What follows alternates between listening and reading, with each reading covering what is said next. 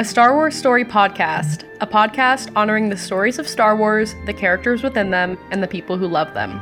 Today, we will be discussing Attack of the Clones, its most memorable moments, and also probably compare this movie to the sequel trilogy because that is our brand.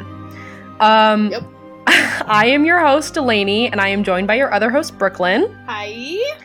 And yeah, today we're going to be talking about Attack of the Clones, which is the second movie in the prequel trilogy. This is a part of our great mega Star Wars rewatch, if you will, and obviously the second one.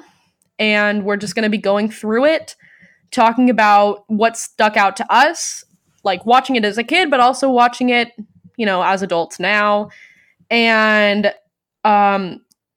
the memorable moments that we that stick with us, you know, upon each rewatch. So yep. I guess we should just jump in, jump into it. Um, let's let's jump in with a nice, good hot take, because everyone always says like Attack of the Clones is the worst. Like whenever like that's like the like butt of the joke of Attack of the Clones. It's like everyone puts it at the bottom of their list. And, you know, that's just it, right? I would actually venture to say that Attack of the Clones is the best prequel. Ooh. And you know what? That's a hill I'll die on. I mean, I think that Attack of the Clones is the best prequel. You know what? I would join you in saying that. And I know there are a lot of people in my life that I know personally who would say that Revenge of the Sith is their favorite. And while I can see the merit in that, and I do not, yeah. like, I'm not going to discount anybody's opinion on favorite Star Wars movies, but I like to see the pureness of relationship between Anakin and Padmé before everything essentially goes to shit. So, yep. This is the movie. If that's what you're looking for, this is the movie exactly. for you. Well, my so. thing with Revenge of the Sith is, like, not to start talking about the wrong movie, but, like,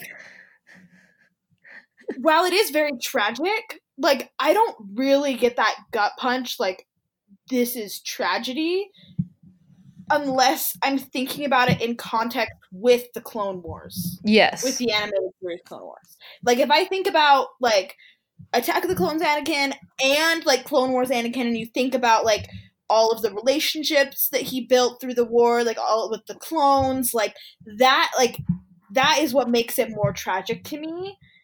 And I feel like I, I don't need that in Attack of the Clones. Like Attack of the Clones can be on its own. Yeah. More than Revenge of the Sith does, I think. Yeah, I agree with that one hundred percent. So that's um, our hot take, is that Attack of the Clones is the best prequel. Cool. And feel free to disagree because everybody likes... So many people do. Yeah. You, you feel free. Yeah, yeah. Do not feel However. like... Yeah, yeah. We're just we're just stating our own opinion, at you know, right at the beginning. So you know how you feel about this movie in this trilogy of movies. Um, but yeah, I would, I would say that this is my favorite prequel too, um, for a lot of reasons. But um, I think the first thing that stood out to us was... Uh, the first thing that we have, or the, again, I'm going to reference our Google Doc, so sorry about it, I guess.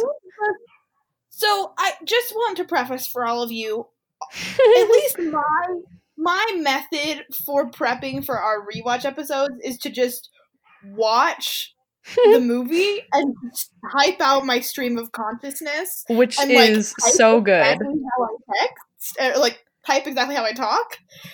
And I think we're just going to do, like, we're going to upload these up to Patreon every time. Yeah, they're funny. As, as long as I'm, you know, continue to be funny. But no, these are these are really funny, you guys. Like, really good. And, like, we don't always cover everything because it's a literal stream of consciousness. So you can see all the stuff that we didn't talk about. Yeah, we'll so, go, th- like, it's literally, it covers the whole movie. And we go through and we, like, highlight the things that we feel like need to be in the episode. And then if we have extra time, because like, if we talked about every single thing that was on this, this would be like a three hour or plus episode basically. So, um, we don't need that. Yeah. Like I don't, yeah. I'm like, maybe, maybe if we get like X amount of patrons one day, then maybe we'll do like a super yeah. long episode. But until then, not yet. Yes. Um, but the first thing that we first thing that we highlighted was like the thing about the thing about Anakin is like his lack of impulse control. Like he just he jumps into everything, and when you're watching this movie, like his lack of impulse control is almost always in favor of Padme. And it's like like you see that in the first time that they're sitting down when she's like, we need to figure out who's trying to kill me. Like, this needs to be done. And Obi-Wan's trying to act like play the Jedi role and be like, listen, that's not what we're here to do. We're here to protect you and to make sure that you don't die. But we're not trying to figure out who's trying to kill you. Like, that's not our job and that's not what we can do. And Anakin immediately is like, yeah, no, I'll do that. I will do that for you. I will find who's trying to kill you. And, like, it's always, like, whenever he's, like, jumping into something, it's to save Padme, to help Padme, to do something. And so I think that, like, while I can see, like, I think that Padme is a very rational person and can think her way through things and can be, like, this kid doesn't have a lot of impulse control. But, like, I think it will be harder for her to see the negatives of that when it's kind of always working in her favor. Yeah, absolutely. I completely agree.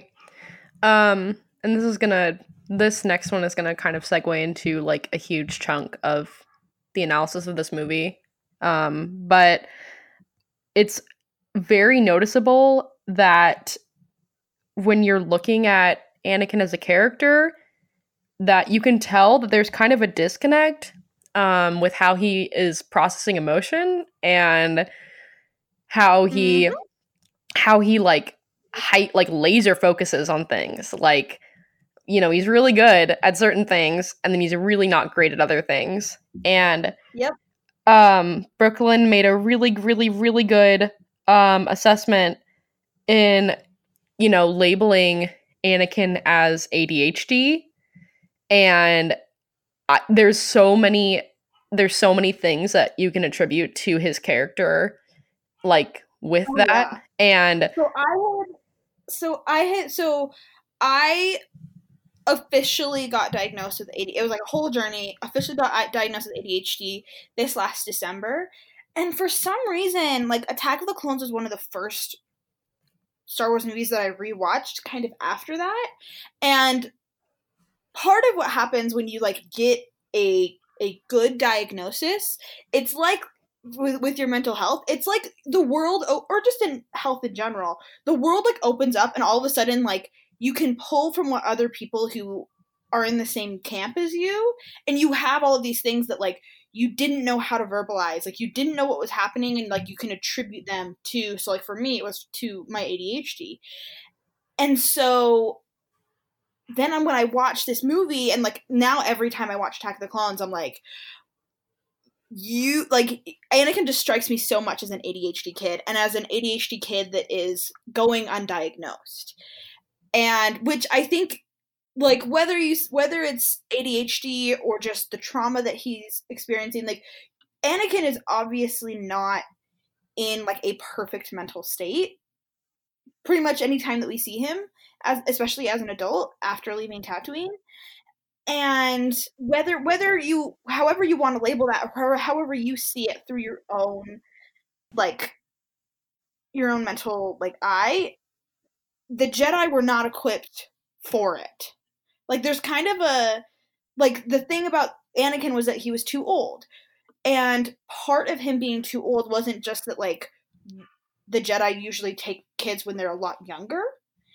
It's that, like, being that old and go- going through what he had gone through, he kind of already had this, like, bucket of emotional damage that was, like, that they didn't really have the equipment to help him through, which is why you see him like acting out so much. And at least in my opinion, like he isn't giving he isn't given the infrastructure that he needs to be able to learn how to cope with his emotions, because for the Jedi it's very much about peace and balance, and it is like almost suppressing everything that is like happening in your in your brain. And when that's what you learn from the start, that's a lot easier. But when you already have all of this build up and then you have to shut it all down, it's a lot harder, which is why we see, like, Anakin struggle so much. But, like, as far as the A D H D thing goes, like, he loses his stuff all the time. Like, when he loses his lightsaber, like, despite it being the most important thing to in his life, like, this is the one thing. Like, Jedis don't really even have possessions except for a lightsaber, and he still loses it. He still breaks it. Like, that is... Yes. Like, that is... that is just what happens. And he he hyper focuses on things, so he's mm-hmm. very very very good, like Delaney said, he's very good at the things that he is good at. So he's a very good, like, swordsman, he's a very good pilot, he's very good at, like, using the Force, like, when he focuses on it. And then kind of everything else, he's like it he has he has nothing. Yep. And he also, he attaches to people very, very fast and doesn't let them go. Yep. You see that happen with Padme. You see that happen, like, with Qui-Gon. You see that happen with, with Obi-Wan. Like, you like you yeah. see that, like, he he gets these attachments, and then he has a very hard time saying, like, it's okay if this person leaves my life. Like, it's okay if we go on our separate journeys. Like, it's like, no, like, you, like, I'm attached to you now. Like, we have this bond. Like, you cannot break this. Like, it's why he goes so far to save Padme. Like, yep. And, like, he says, he has a line that he said, um, when Obi-Wan comes back and Padme is supposed, Padme is sleeping, Anakin is watching her, and he's talking about how he's been having these nightmares, and he says some like he says that he wants to be around Padme because I can't remember the exact line, but it's something to the effect of, like, she's very peaceful, mm-hmm. or, like, it calms him down. And, like, that is a very A D H D thing. Like, A D H D means your brain is going, like, all over the place in a million direct, different directions at once all the time. And so when you find something that can quiet your brain, like, that is what, like, if you get medicated for A D H D, that's what it does. Like, that's what medication should be doing, if it's working right, is quieting all of those, all of the energy that's in your brain and letting you just focus on one thing without having to, like, demand all of your energy from it. And he says that, like, Padme is that for him. And, like, you can have, like, you can have things that are external that aren't necessarily medication with A D H D that can do that for you, that you're like, this is a calming thing for me. This is something that does allow my brain to, like, relax and recharge. And for Anakin, Padme is that, and she's a very calming force for him. And especially having the Force, he can literally, like, feel her presence and have that calm him. And so, like, there were, as we go through the re- like the rest of the movie, I'll point out other moments where I was like, "Yep, that's an A D H D thing." Like, with, for example, let's let's go into the um the great chase scene where yes. Anakin or Obi-Wan, like, flies through a freaking window, and then Anakin has to, like, go and chase after him, and, like, the, that great line of, like, "Oh, sorry, like, I had to find a good ship, like, sorry," like, anyone else, like, you would just be practical and you'd be like, I'm grabbing the first thing I see and going after Obi-Wan. But, like, that is almost like an A D H D thing to be like, no, this still need, like, it doesn't matter that the stakes are up to here. I still need, like, I still need, like, X amount of things to happen before I can move on. And for Anakin, that was, this needs to be a good ship that I can actually, like, maneuver and do X, Y, and Z with. And so he passes all of these perfectly good ships, finds the one he wants, and then goes after Obi-Wan, despite it being, like, a time, like, taking time to do that. And, like, he doesn't even know if Obi-Wan could, like, is still alive. He's flying, like, miles above the city. And it's just, I was like, yep, I, I see you. I see you, boy. that, that scene, that scene where they commandeer the ship and are pursuing the assassin is one of the scenes where every time I watch the movie, I'm, like, completely engrossed. I really, really love that scene. I think it's so fun. I, I like, I know that there's, like, there's high stakes, and I know that, like, it's not meant to be like this like jovial whatever scene, but there is like a lot of humor in it for sure. Um, and I like, and I didn't even, I love the, I love the observation of like saying, Obi-Wan saying, I hate when he does that. And it's like, so this is like not the first occurrence. Like this is like not the first time that this has happened. Um, and that makes me laugh really hard. Like, like just like the, like the pure, like literally the, just like the pure chaotic energy. Like it's so chaotic and I love it, it so much. Yeah. It's, it's so chaotic and it makes me laugh so hard. Like, I know, I know a shortcut. Everything's happening at once. Well, that didn't even work. I peace out, jumps out the side. And everyone's just like, I hate it when he does that. Like implying that this has happened before, that this is like, like, not only that has happened before, like, this is a recurring thing that Anakin does. It's like, I peace out, I'm gonna jump out of a ship. I'm yeah. just gonna jump out of things. Yeah, that is like... Sure, oh. yeah. I mean, you gotta do what you gotta do, I guess. Oh, I mean, oh, Anakin, I love you. My, like, problematic, chaotic child. I mean, like... we have to stand. You know what I mean? Like we have to. There's nothing you can do about it. Oh, it's so great. But so I was so with that scene, we have Anakin like he jumps off. He's on the plane. He's not the plane. He's on the ship, and then the ship crashes, and he's like running after. Um, what's her name? Oh, Zam Wessel, right? Uh, Yeah, she, he's running after Zam, and, like, he's lost his lightsaber again, in the, like, in, and Obi-Wan has it, and when we see Obi-Wan again, he, like, you know, Obi-Wan is very much a calming presence most of the time for Anakin, until he isn't, but he's very much a calming presence for Anakin, and he's like, you need to calm down, you need to use the Force, like, you have ways of finding her that aren't just running after her. And that moment struck me when I was watching it this last time because I, I it reminded me almost as like an antithesis to Kylo Ren, because like as we talked about before with Kylo, and it happens with Rey as well, but they're both very physical fighters, but they're physical while using the Force. So we see like, you know, even Kylo, like, turning and stopping, like, the blast from um, Poe. Like, he's just very physical in the way that he moves, in the way that he uses the Force. But it's very connected, and it's much, like, there's almost much more of a balance with Kylo. I mean, it's with the dark side, but, like, with his ability to use, like, his body and the Force. Whereas we see more with Anakin, almost the opposite of that, where... And on probably because he is, you know, being trained with the Jedi, and it is supposed to be much more peaceful, that when he uses his physicality, he tends to not use the Force.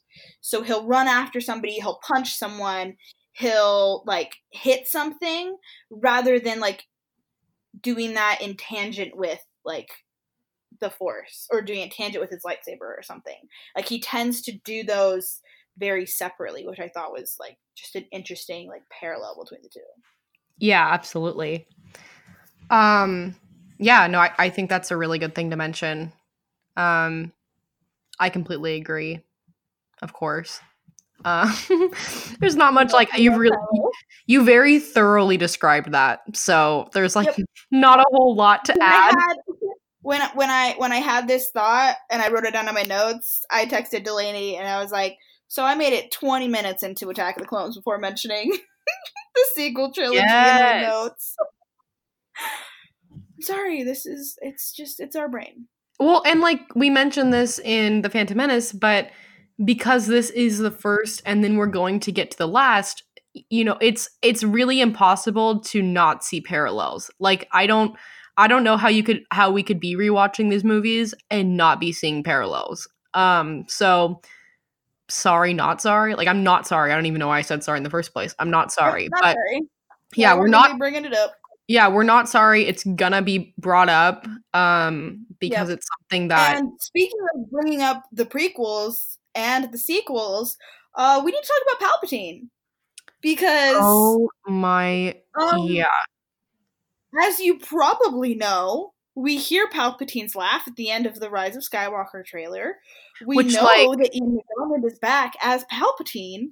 Which, like, what? And there are a lot of questions to deal with that.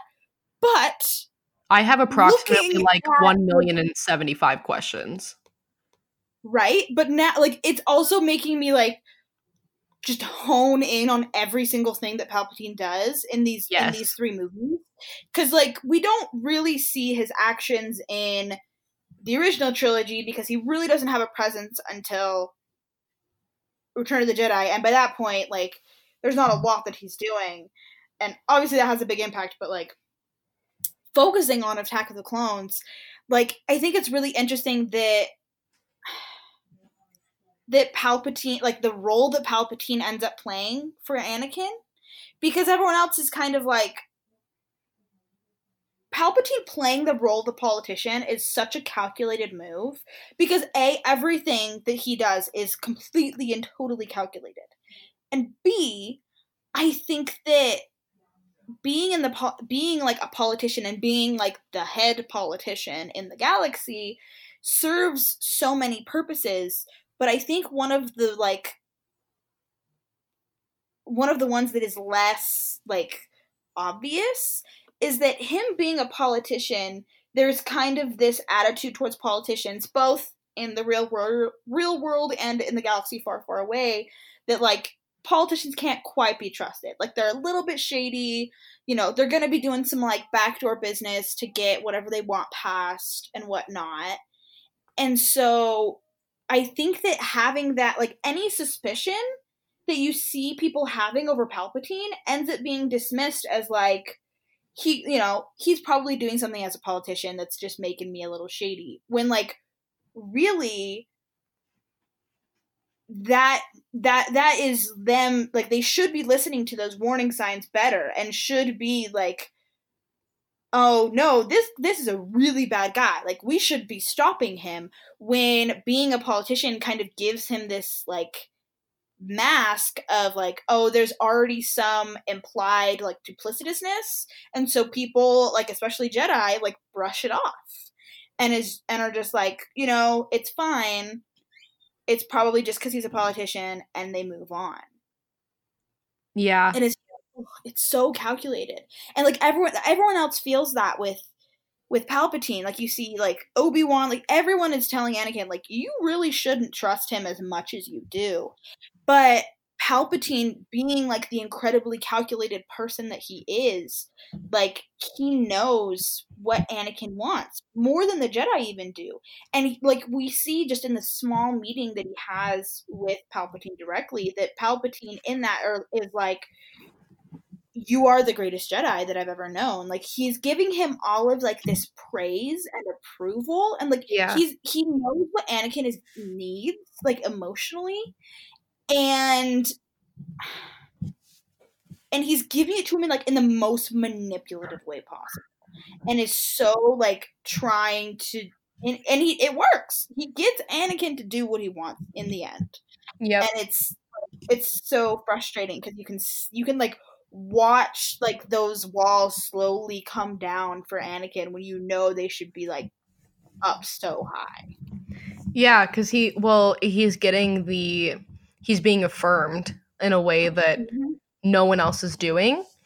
And I think that even though, it's one of those things where it's like, even though I think in some capacity he knows that Palpatine is not the person he needs to be trusting, but the one thing that he really, really, really wants is affirmation, and he really wants to be praised. And I think in a lot of situations, I mean, I think that's a totally normal response. Like, you're getting something that you want from someone who you may recognize as maybe not having the best intentions, but they're giving, ultimately they're giving you what you want.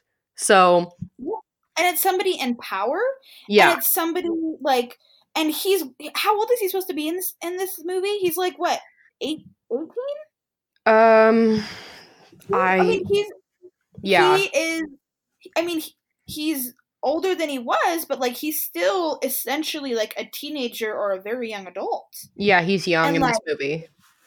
that is such, like, a vulnerable time. And, like, you don't necessarily have the wherewithal to be, like, this person is being, like, this is, like, a predatory action. This is, like, something, like, you don't quite have those walls up or the wherewithal to be, like, this is not good. Like, they're telling me things, like, not in a good way kind of thing. And, like, Palpatine uses that, and he gets where he wants to go. Yeah, absolutely. Yeah, I completely agree. And it's, I mean, ultimately, Anakin's just, like, a pawn in his game, but he knows how to manipulate him. So yep. that's, I guess, that's a point for Palpatine in this. But, yeah, it's, it's re- I mean, it's really hard, because there's a lot of things, even though Anakin is, prophetically speaking, the chosen one, the cards are kind of stacked against him. There's a lot of things... There's a lot of things existing already, or experiences in his life, I feel like, that are against him. So it's kind of like he doesn't really have a fair chance to begin with.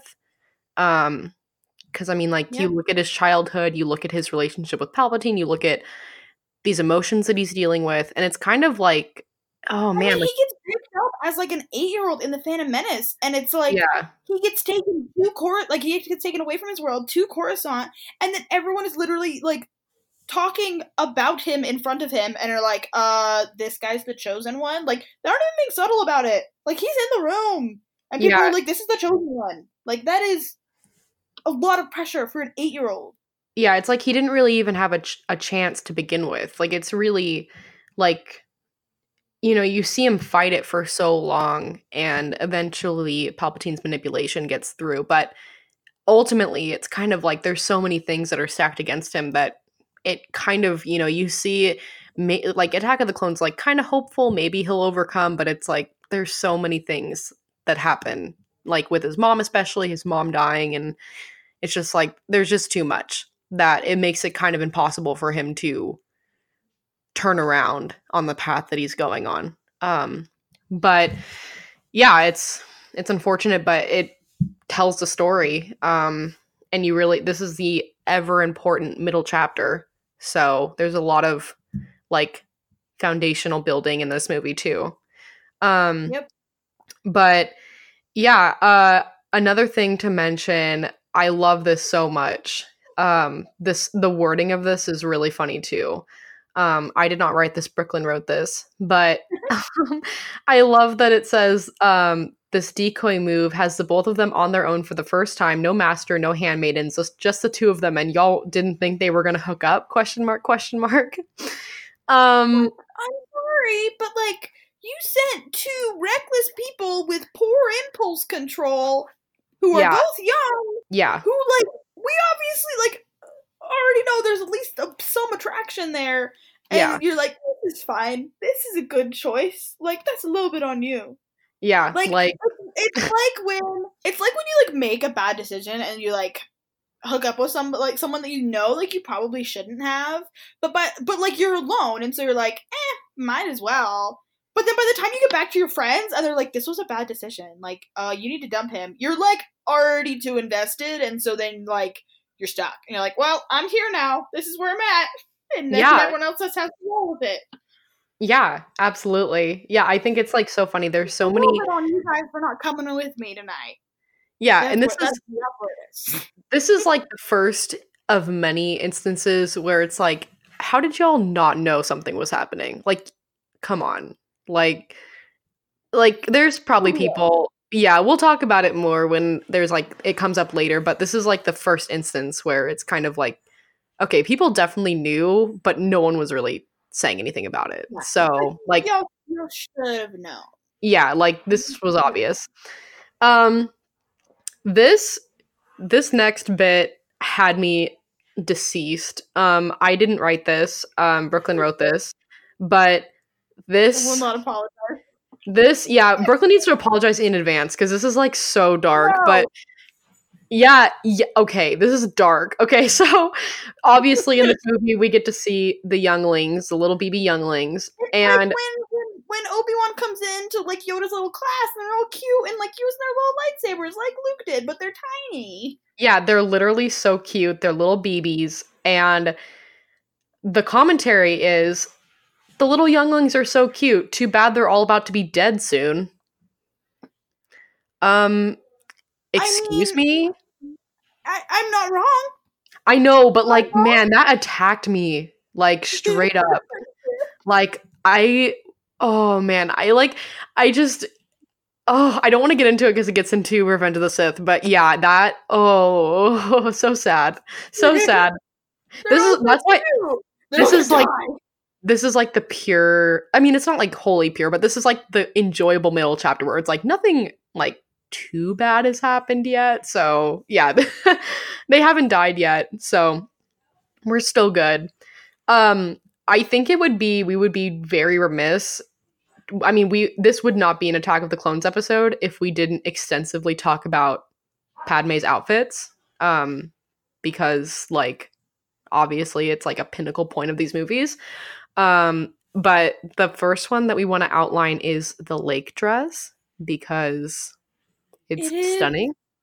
It's so pretty. And just like the cascading of like all of the layers of fabric and just like the open back and like the oh. ombre down with all the colors. Like it is so gorgeous. And like you cannot blame Anakin for being like, I'm in love with you in that yeah. dress. Like I, I'm in love with Natalie Portman beautiful. in that dress. She is yeah. beautiful. And that dress is just absolutely gorgeous.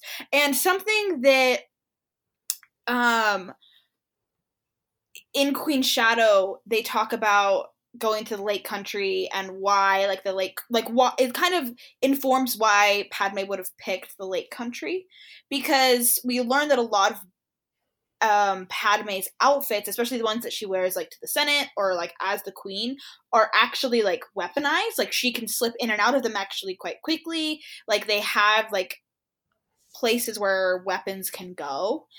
And the difference is, is in the Lake Country, because it's very secluded, that even when she was Queen, she could kind of be anonymous in the Lake Country. And a result of that was the like clothing that she could wear didn't have to be weaponized and didn't have to like have all of this extra like precaution to it. It could just be, which is why we see like an open back. Like we don't we don't see that much skin on Padme like at all before now, because like she has like she's protecting herself both like yeah. in terms of modesty and in terms of like physical like protection from harm. And I think and like being there in that lake dress is like, not only is it so beautiful and gorgeous, but it really is like Padme like putting her walls down. Like oh absolutely, and you see that in all of the dresses that are here, like like in like the lake dress and the picnic dress. You see it in like even the black dress that she wears. Like it's too form-fitting and it like even still has like exposed shoulders where like there isn't a place for that weaponization. Like, and so everything that she wears, like while she's in the Lake Country and while she's with Anakin, like when it's really just the two of them, it's very like she's, it's very symbolic of like how, how she is opening up to him and how she's like letting her walls come down and letting that happen where she is open to him and she's open to, it's like, it's almost symbolic of her, like, her being open to being hurt, because like she has that open skin, she has that open back, and it's just yeah. being, she's opening her heart. Yeah, absolutely. Um, I also think we would be remiss if we didn't mention arguably one of the most quoted lines from this movie, not, not quoted in the way that we'll probably talk about it, but the mm-hmm. I don't like sand line. And I, Brooklyn mentioned a really good point. It's like, it's, that is a relatable line. Like who honestly, like raise your hands if you legitimately like sand, because I need names. Like I, I, I have always been like, I, I grew up in California. Like everyone yep. was like, oh, you go to the beach. You go to the beach all the time. And I'm like, first of all, not all of California's on the beach. And I'm like two hour, two, three hours away from like a cold beach, let alone a warm one. And second of all, sand is awful, and sand does, it is rough, it is coarse, it does get everywhere. Like, have you ever tried to drive back from the beach? Sand is literally everywhere. Like, Anakin is right in this line. It's kind of a weird yeah. line to say, but, like, his timing isn't great, but when is Anakin's timing ever great? And, like, he's right. Sand is awful. Yeah. And, like, yeah. Sand is awful just as a baseline, and, like, he comes from a planet where he was enslaved and there was sand. There's, like, a correlation there, and yeah. I would defend that one because he's right. Yeah, I mean, he obviously has, like, less than pleasant memories that are associated with sand, and I don't blame him one bit for just saying, yeah, not a fan, not my favorite thing. Um, I think it's relatable. Yeah, timing could have been better, but yeah, then again, when is his timing ever, like, amazing? Um, so, yeah, I, I'm here for that line, not even in the meme context, but just because I, too, don't like sand. So we can see eye to eye on that in the very least. Um, and yeah, we mentioned it pre like a few seconds ago, but the picnic dress that Padmé wears is also stunning. And so like the looks we get in this movie, so good. Um, we get really good looks in this movie. So um, but we also get Natalie Portman and Hayden Christensen rolling around with each other in the grass, and which is so like cute.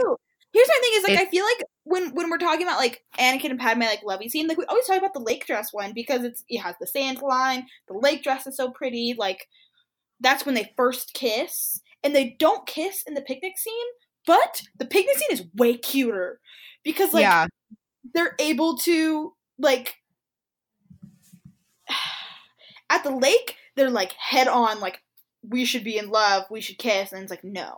But at the picnic, like they're they're like, okay, so we're not gonna do that, but like we can still tease, we can still flirt, we can still have fun, and they have so much yeah. fun, and it's so cute to watch, and I love that. They're so cute. I cannot get over it. Oh my god, yeah, I love it so much. And yeah, you we literally hop from like the lake dress to the picnic dress pretty quickly, and I love that Brooklyn mentioned this, but the the fact that Padme changing her clothes like every five minutes for Anakin, which is an energy I can get behind, which yes, yes. Listen, like like I know that the criticism of Padme is like literally every single scene that she's in, she has a different dress on. But like I'm sorry, but have you ever been around someone who, like, you really like and you kind of have a crush on and you don't really know how to act? Like, I don't know about you, but, like, changing my outfit and being like, I don't, are they coming over? Okay, I need to change. I don't, I don't like what I'm wearing. Like, you, you have to, like, keep changing. It's, you're in panic mode pretty much all the time. And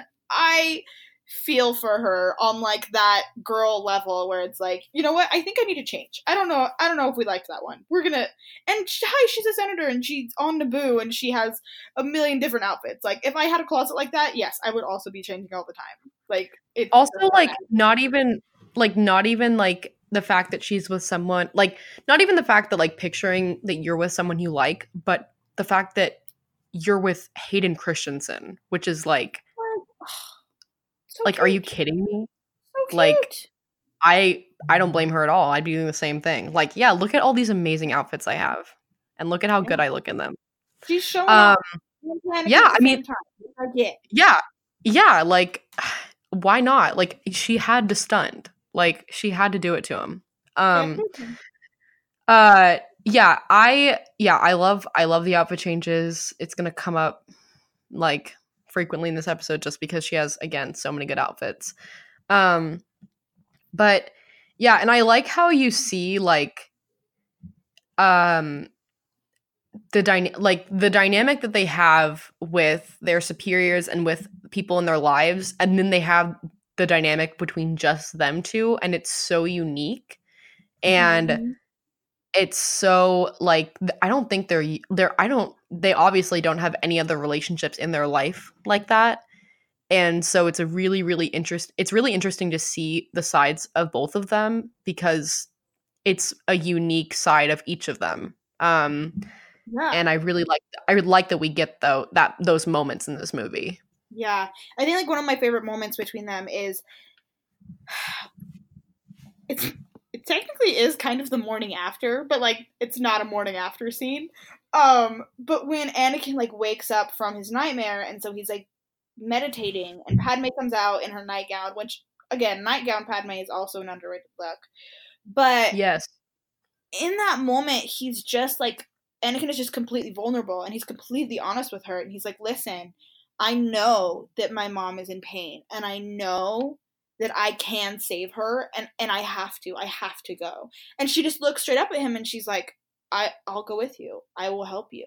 And, like, we just saw them talk about how, like, being together and, like, being there for each other could ruin their entire lives. And, like, that's not what they could do. And we see this, like, especially in the beginning of the movie, is whenever they try to, like, approach the problem head on, like, at the, like, the first kiss at the lake and, like, by the fireside, like, you, like, they, they have a really hard time, like, when faced with the reality of it like that, like, they're able to rationalize the consequences of, like, having an affair together and are like, no, like, this is illogical, we can't do this. But when yeah.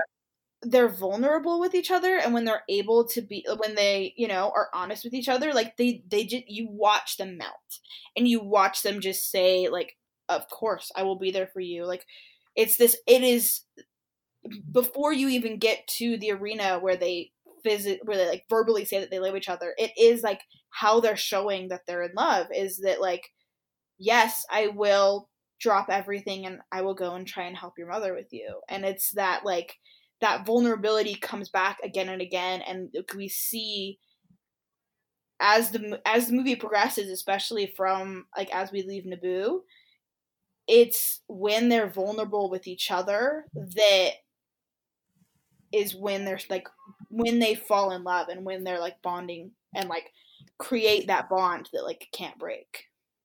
Yeah, they they are each other's weaknesses for sure, because they have that moment. They have, like, moments, multiple moments where they're like, this is illogical, we can't do this. And they basically kind of come up with a list in a few scenes where they're like, well, you're, you know, you're a Jedi, you have committed yourself to this, and, you know, it, and I'm a senator, and, like, it just, you know, there's all these things. And it's like, but in spite of that, we're still going to pursue this. Like, in spite of all these things that should theoretically be keeping us apart, we're going to pursue this because we cannot stay away from each other.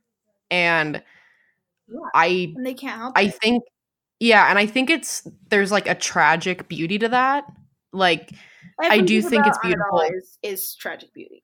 That's beautiful. Yeah. Like, it's, it's beautiful, but it's also so tragic because we know the outcome, and it's really sad, but, um, but that's a different episode, unfortunately. Um, Yeah, uh, and I also really like that we get in this movie, we get to see older Anakin um, on Tatooine versus kid Anakin on Tatooine. Yeah. Um, because that's, like, his, you know, his home turf, basically. Um, and his demeanor really shifts. Like, yeah. you can you can see, like, you can see almost, like, it's really easy, even though he's older and it's, like, a different actor and everything, you can really see, like, it's one of those things where he is, like, he's almost like that kid in that moment. Like, he, it's like, oh, he reverts back to, like, who he was. Like, when he, it's like, oh, it's really hard. I feel like it's hard for him to be home just because it was, oh yeah, you know, like, it's, there's not a lot of happy memories associated with that place. Yeah. And, like, everything before Tatooine, like, Anakin has this, like, bravado and this confidence that, like, you know, he's putting on these airs and he's doing all this. And as soon as they get to Tatooine, like, all of that is really gone. And it's very much like, please, like, just let me know where my mother is. Like, I just, I just need to know where my mom is. And, like, yeah. I think that this is one of those scenes that, like, I point to when people are like, because one of one of the criticisms of the prequels is that, like, Hayden Christensen is a bad actor. And my counterpoint is that he's a great actor. He just, the scripts of the prequels are not the best. And so he's working with what he's got. And in this yeah, scene, absolutely. You really can see, because, like, I love George Lucas, but, like, his writing isn't the greatest, and, like, especially when it comes to, like, dialogue, like, he's good at this overall story stuff, but when it comes to, like, dialogue between characters and, like, moving the story along, it's not always the best. And, like, that's what Hayden Christensen had to work with. But, like, here you see just such a visible difference, but from even, like, two or three scenes before, when he's, like, with Padmé and he's on Naboo, and, like, everything is happy, and he's able to forget about his mom for a moment. You see that, like, and you see a, a visible difference once he has his vision, once he comes to Tatooine. And it's just, like, he really, really plays that so well. Yeah, absolutely. Um, also, gonna mention that Shmi Skywalker deserved so much more. Um, so, so much more. Much. And can, yeah, Brooklyn, Brooklyn wrote this, and I highlighted it because I agree. But yeah, can we bring the energy into twenty nineteen and the years following to stop fridging women in movies to drive the, the like, male characters' plot forward, please? Like, honestly. Like, so please, can we stop doing that? If you aren't familiar with the term fridging, it is when, let me let me look up the exact definition. Yeah, it's, we saw it so in Solo it's too. When, it's when a female character is injured, raped, killed, or depowered as a plot device intended to move a male character's story arc forward. And which is like, why are we doing this? It, it literally comes from, there was like a uh, something, it was like a comic book, um, it was like a comic book trope. It was first in comic books, and it go it uh, it applies to all forms of media. And it um it started because like there was a it, like a storyline was where like a man, like the male hero, literally found like his girlfriend like in the refrigerator, which is where the fridging comes from. And like that's where like the villain had left her once he killed her or whatever. But the but the but the essential part of it is is that like you have female characters, whether they're well developed or like or not, but they get killed, and that is the motivation for a man to become the hero, to do something. Here we see Shmi die, and it, you know, triggers her son, and he kills an entire village of people, and it really starts him as like his first real act as like channeling the dark side. And like we I mean it, it's and this movie was made, when did this come out, two thousand three or something? Like it like this movie was a while ago, and like while it's never good, it's never okay, like there is a little bit of like you have to take the the frame of reference, yeah, for sure, now, like when it was made, into account.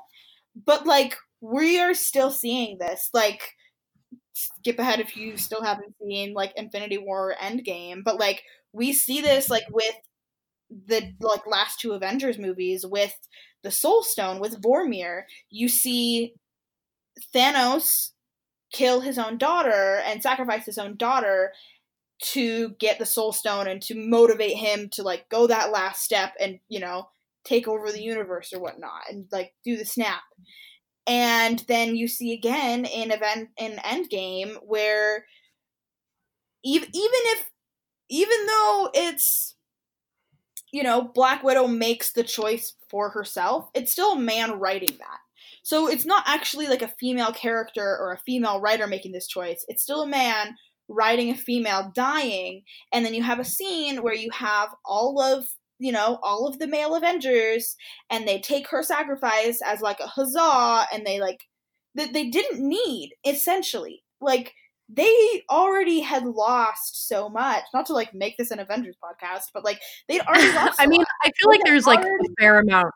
There's like a fair amount of crossover. I feel like between Star Wars to go with Thanos. No, like no one was like not on the plan. Like no one was like not committed to this or didn't want to stop Thanos. Like they just killed her, and then they yeah. like had a sad moment and moved on. And so like this is something that is still definitely happening, and like we should stop. Yeah, and I mentioned it very briefly, but you also see it in Solo um when mm-hmm. Val dies for Beckett, basically. Yep. Um, so yeah, if we could stop doing that, that'd be really cool. Um, because awesome. male, char- male, female characters. There are some unnamed people who may or may not be in charge of a Star Wars who have a very bad history of doing this to women.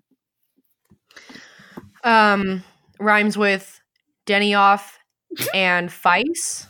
Um, you you can I, figure it out on your own. I won't. I won't name. Yeah, names. we're not. We're not. Yeah, we're not going to name names, but it rhymes with that. Yeah. So, um, but yeah, I mean, I don't female characters strong. Not even strong female characters, but just female characters in general should not have to die to motivate a man to and and like I'm sorry, but can we get female characters and like their story like on their own too? Like why why do we have to get female side characters to motivate the man? Like why? Mm-hmm. Like why are we doing this? Um but anyway, uh yeah, so anyway, Shmi, you didn't you didn't deserve that. Um nope. But yeah, and I yeah, and I think that too when you look especially to Shmi's death, it's like Anakin sees that that's I think that is the real turning point for him, um, where he's like life whether he was conscious is not- of it or not, like it really yeah. does make a difference. Yeah, and he and he looks at that and that's like the moment where he's like, I lost my mom and I don't want to lose Padme. And I think that's really the turning point for him where he's like, I have to find out a way for this to never happen again because yeah. I can't handle this ever again. And he, and, like, you see, you see and, like, when he's, like, having his speech at Shmi's grave, like, he says something to the effect, like, I'm, like, I failed you. And, like, he really does see, like, death as a personal failure. And so you see why he would take it so hard and would be so, like, even though that's, like, we know that that's an illogical conclusion. Like, that's not how death works. Like, it, it most, more often than not, is not the fault of any one person. But in his brain, like, someone that he loves dying, and especially him being a Jedi, means that he failed. And means that, like, it is his fault that they died. And you see the seeds of this being planted. Like, we see it in The Phantom Menace where he's like, He Anakin has lines where he says, like, the Jedi, like, oh, Jedi can't die. The Jedi can't be killed. You know? And we see it again here where it's, you know, you died when I was off-world, when I was, you know, you let me go. Like, he really doesn't have a role in her death, you know, other than to be there for her at the last moment. Like, he has no responsibility in this. And yet he says, like, this is the entirety, like, this is my, like, fault. This is me. I did this. Yeah, and absolutely. Also say, like he, because like he told Obi-Wan that he said that he wanted to go back, and you can see the seeds of like this disconnect with the Jedi happening, even in this scene where a he totally goes dark side for a sec and you know kills a bunch of people, but also he has been telling like his Jedi and his mentors that like he needs to go back and he needs to save his mom. And they told him, like, it, it'll pass. Like, dreams pass in time is what Obi-Wan tells him. And, like, people, you know, you remember your mother and that's fine. But, like, this will pass and you can't worry about that. You can't be thinking about her. And to him, like, and then to show up and only be validated in that, like, yes, I should have gone. I should have listened to my feelings. I should have done this and I could have saved her had you not stopped me. And it's those, like, stirring seeds of discontent between him and the Jedi. And you see so much of, like, where Anakin will go in the next movie, like, right here in these few minutes, like, when Shmi dies. Yeah, absolutely. Yeah, that's, it's, yeah, it's a driving factor for him, which it shouldn't be, but it is. And I don't know, you really, yeah, you really see his, you know, he... the way that his demeanor shifts is kind of like a slow burn up until this moment. And it's kind of just like, it kind of snaps. Something in him snaps. And like, I don't blame him. I mean, the things that he's going through, you know, like having to process what ha- his mom dying and in the way that she died. I mean, like, I can't even imagine that, you know, like, so I can't, I can't really look and say, oh, well, I mean, I'm sure there are obviously healthier ways to handle that, but he has not been given access to what those are. So, like, can you really, like, blame, blame him? You know what I mean? Like, it's kind of hard when you don't really have the tools. So, um, but yeah, I, I I feel bad. I feel for him. I, like, just forever feel for Anakin. Um, but yeah, I I think that's definitely important to mention because it's a huge part of his arc. Um, and this is where this and this is not even like an argument or like a difference of opinion, but this is where Brooklyn and I, this is our two different trains of thought, and this is like very clear, like cl- very clear differences, which is really funny because in all other things, I feel like we're really similar. But this yeah. one, I read this and I was like, I this is not how I read this scene as a kid. But um, the factory scene, um, when they're like on the conveyor belt, um, and they're trying to get they're trying to get off, and they're trying to like they're like dodging under things, and like Padmé's in that like thing that's being gonna be filled with whatever, and it's, you know, getting crazy, and I think like doesn't Anakin like break his lightsaber or lose it or something happens yeah, to it? Yeah. So Brooklyn mentioned that this scene fascinated her as a kid, and she always wanted to try and make her way through the conveyor belt. And I read that and I was like, I have so much anxiety watching this. Like every time I watch it, I'm like, that is totally like not how I read this scene.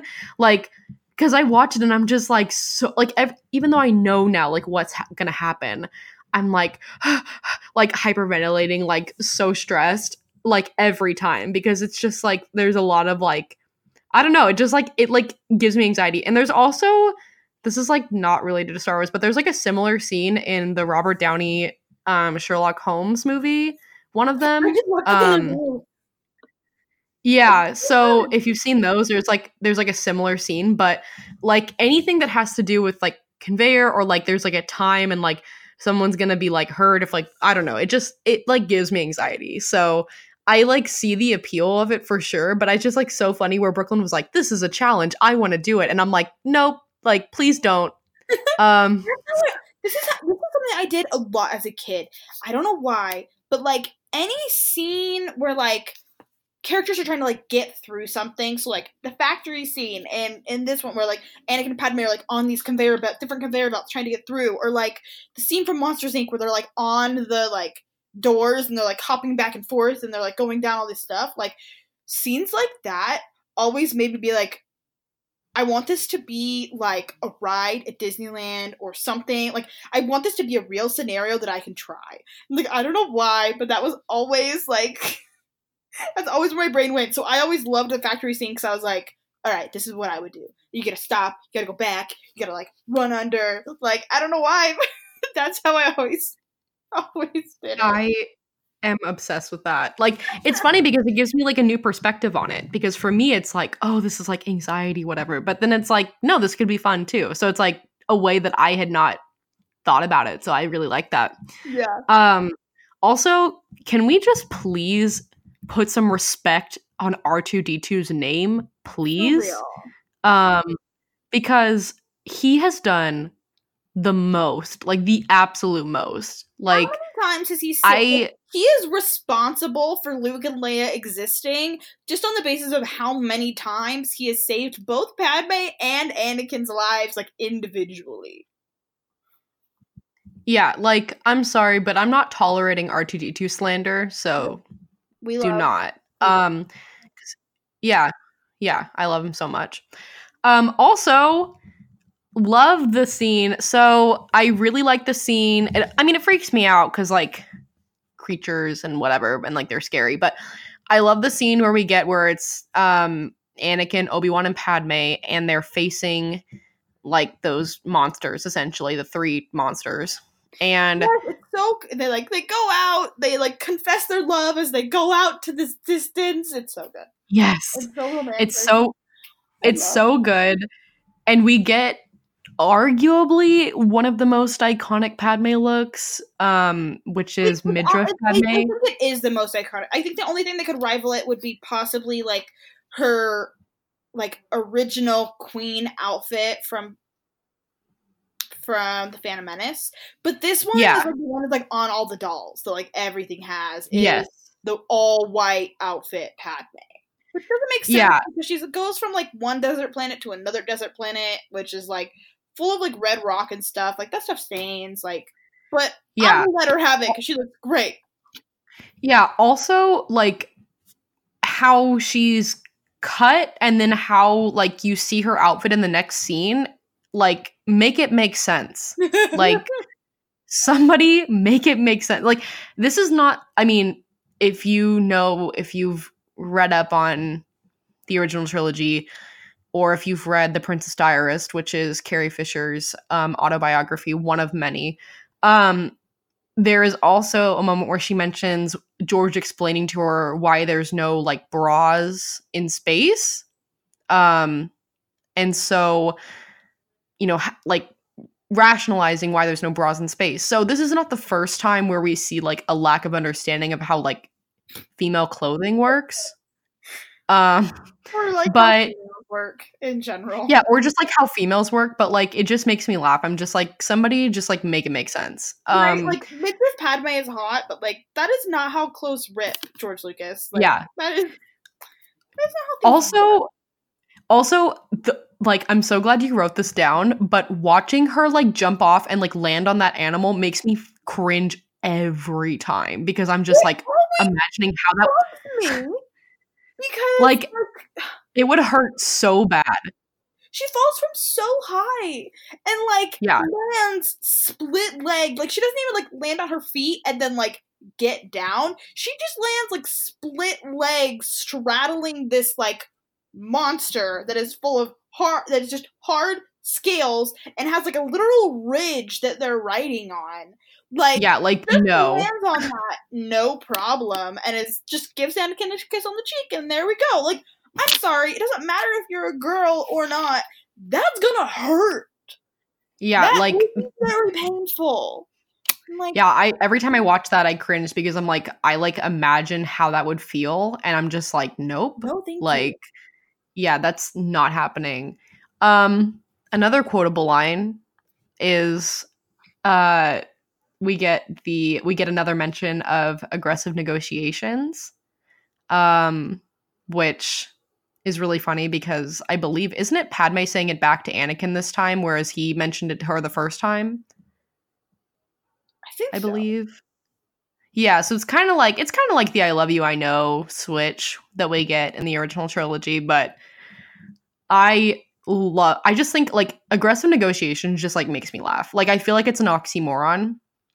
Um I It is, and just, that's what's so beautiful yeah, about it. Yeah, it's it's so funny to me. Like, oh my gosh, like, the subtle humor in this movie is just so good. Um also, again, like, in this scene, and also, like, basically from this moment to the end of the movie, we see a lot of, like, finally now, like, Obi-Wan, Anakin, and Padme are all reunited.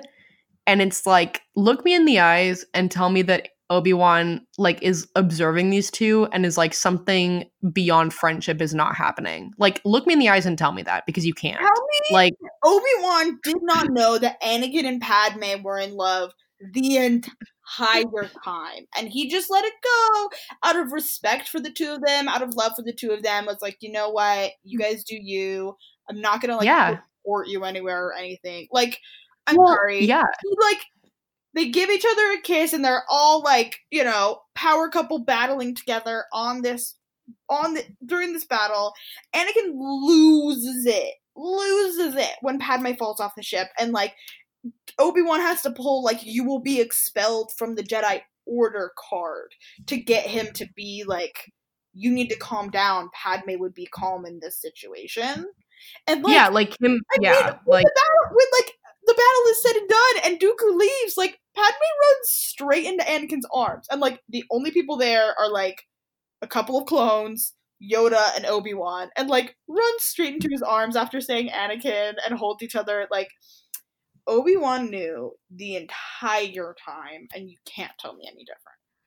Also, or like, I always, I will forever think it's so smart of Obi-Wan to specifically say, like, what would Padme do in this situation? Because, like... No, he wouldn't say that if he didn't know that connection. Yeah. He didn't know how well they knew each other. He would, yeah. He would, he wouldn't have done that. But he says, you know, what would Padme do? Padme would know. Yeah, and then and then he's like, he fi- that is able to calm him down. But I always, every time I hear that line, I'm always like, that was so smart of him to say, because right? he's playing his cards so right in that moment. Yeah. And also, Obi-Wan that literally that, that covers for them as they go and get married, because like yeah yeah end, no yeah Windu is like, uh where's your Padawan? And he's like, oh, he's just escorting Senator Amidala back home. Like, there's no reason for that to happen, but he's like, Obi-Wan's like, no, he's doing that. Like, I told him to. It's an assignment. He's escorting her. And it's like, nah, they're gonna go get married, and like, I'm just, we're just gonna roll with it. Obi-Wan is like the homie, like straight he up. He is. Like, he's like, not gonna mention it, because mentioning it, it makes it real, and mentioning it means that we have to deal with the consequences, so he's not going to, and he's just gonna say nothing. Yep. Exactly. Um, yeah, that, yeah, absolutely. Um, also, we'd be remiss if we didn't mention Bail, because this is the obviously. first appearance of Bail Organa, at least Jimmy Smits as Bail Organa. And if you don't know anything about us, Bail Organa, we, we love Bail Organa. We will eventually do a whole episode about our love for Bail Organa. Yeah, Bail deserves this whole episode, because there's so much that we need so to say. Doesn't have a lot to do in this one, but we kind of get an, an introduction of, like, we see his, like, we see that he is, like, allied with Padme, and that, like, he is part of her, like, they're part of the same, like, coalition within the Senate, to, and, like, he's there in her meetings with her, and he is, and we see him, he's, like, the one, like, because Padme's off getting married, but, like, Bail is the one, like, when they're overlooking all of the clones and this new army that, like, and the new power that has been given to Palpatine yet again, like, Bail is the one, like, you see him, it's, like, ever so subtle, because, like, yeah, he's in the presence of Palpatine and all these clones, he can't openly be, like, hi, this is maybe a bad idea, like, but you see him, like, look to the side, you see that he's conflicted, and, like, we just, we love, we, in this house, we love and protect Bail Organa. Yeah, yeah, he's incredible. Him and Brea both. Like, they are so pure, and I would give anything for more content of them. Like, anything. Just, yeah, like, I would literally give anything. Like, I love them so much. I loved, like, I mean, obviously, I loved Leia, but that was a huge chunk of the reason, too, why I loved the book Leia Princess of Alderaan, because we got so much more of Bail and Brea in that in that book. So and much. When we get and, further down our movies, we will we will be talking about Leia Princess of Alderaan, and yeah, there's so I think much we, good Bail and Brea content there, and also we will most definitely be crying through that episode. I just you, yeah, this is your warning now. This is, like, not the first time we've mentioned that book and have said, like, we're gonna do an episode, because we are gonna do an episode. Um. And yeah, I if you if you haven't read that book, even if you're not, like, I mean, why wouldn't you be a huge Leia stan? Like, who are you? But for if whatever reason you're not a huge Leia stan, but you are interested in more Bail and Brea content, go read that book, because you get a pretty oh, substantial amount. Shit. So, but, like, obviously read it for Leia too, because duh. Um, and then we end with music, the score, which is, for a lot of people, one of, like, I mean, I don't think even it's for a lot of people, it's, like, basically for everyone, it is a fundamental part of these movies. Like, you cannot have Star Wars without the I score. Have to, like, I just just last night I went and I saw A New Hope in concert, and, like, it was absolutely beautiful. So, like, you we I watched New Hope on the big screen in a room full of people with a live orchestra, and, like, so I'm I'm always very, like, attuned to the music in Star Wars, but, like, I'm on another level at the moment. And, like, the end of this movie, as we see these, like, troops, we just, you hear, like, you have heard Vader's theme a lot more subtly in different places throughout the movie. Like, even when he's killing, like, the entire, like, Tusken Raider village, like, it's still a little more subtle. It's played in with other themes too. And here at the very end, it is just purely, it's the Imperial March. And we see, like, we we just saw, like, the clones save the Jedi, and it's like, oh, this is a good thing. And then just John Williams is so hitting you in the face, like, this is not a good decision. Like, this is not the move that should have been made, and we know where this move is going to lead. Like, we see the clone troopers, and they're so very obviously the predecessor to a stormtrooper. And, like, we know where this is going, and we see the people, like, we see the people's faces when they're so excited, and they're like, this is how we, this is how we win.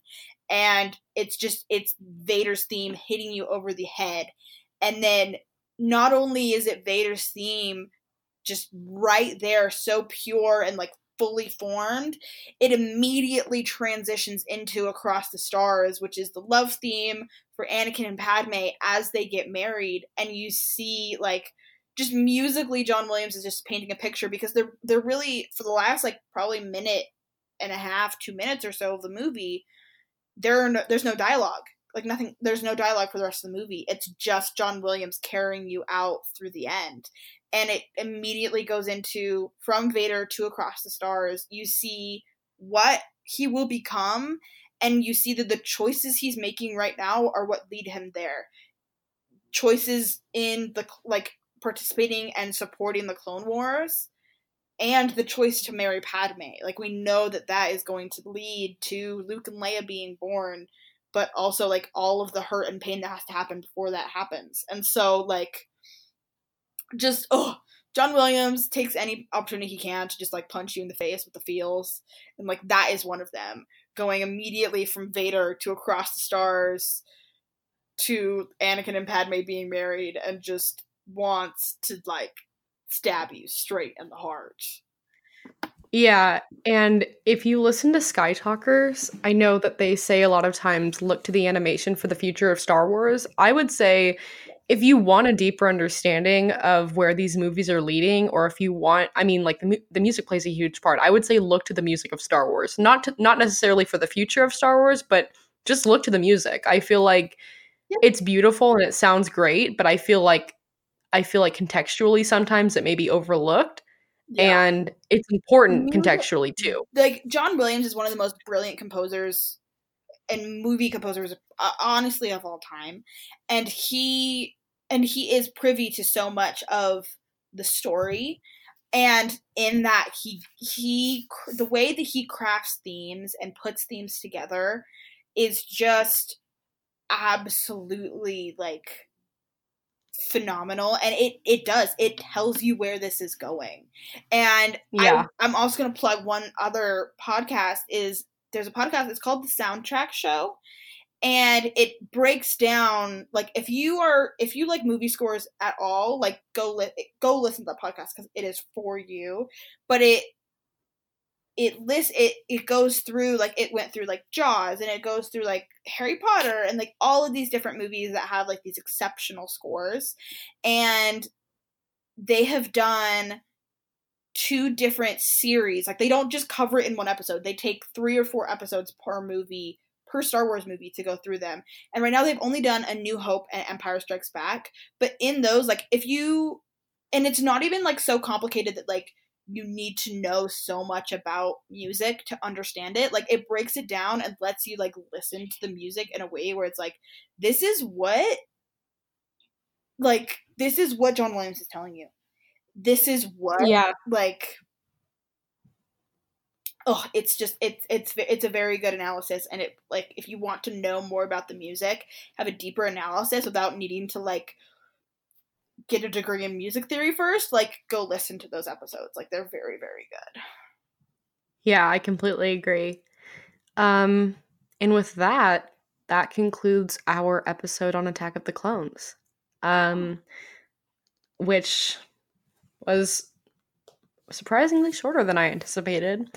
Um, but yeah, I think it's, I think it's very, um, I think it's very fitting that we end on commentary on the music, because, oh, it's just so good. And like, like I said, you can't have Star Wars without the, without the music. It's, it's, they, it's like the yin and yang, you know, you have to have it. So, yep.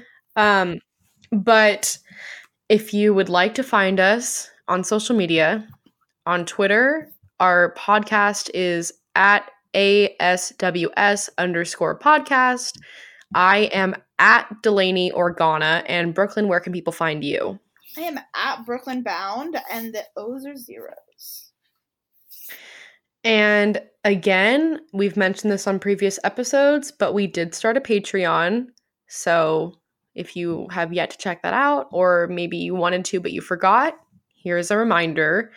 Um, and I just want to preface this um, before we really get into it, but we're recording this like two weeks before it's going to be released, essentially. Yeah, so I'm on vacation, she's ditching me. So okay, um, you know what? The recordings. Yeah, so we're doing a backlog a little bit, um, but if you go to Patreon between like now and then when this comes out, you won't be named by name, but just know that we are including you in spirit. You are included in this. And obviously, once we are current on our episodes, you will be added to the little roster of names that we say at the end of each episode, which is all of the people who are current patrons. Um, and if you aren't a patron already, you can go to patreon.com slash a Star Wars Story podcast. We have three different tiers, and that's a really, really easy way to support us if you would like to do that. Um, I'd like to give a really, really big thank you to our three patrons that we have, Greg, Nick, and Kayla. Um, thank you so much for supporting us. It literally means the world. Um, I am like floored that we have people who want to financially support us like that. It's kind of crazy to me. Yep. um, but yeah, it's really, really cool. And we're so appreciative of it. So thank you so much yet again. Um, and thank you for listening to this episode. And we hope you enjoyed it. And I guess this is where we say, may the Force be with you. Yep. May the Force be with you.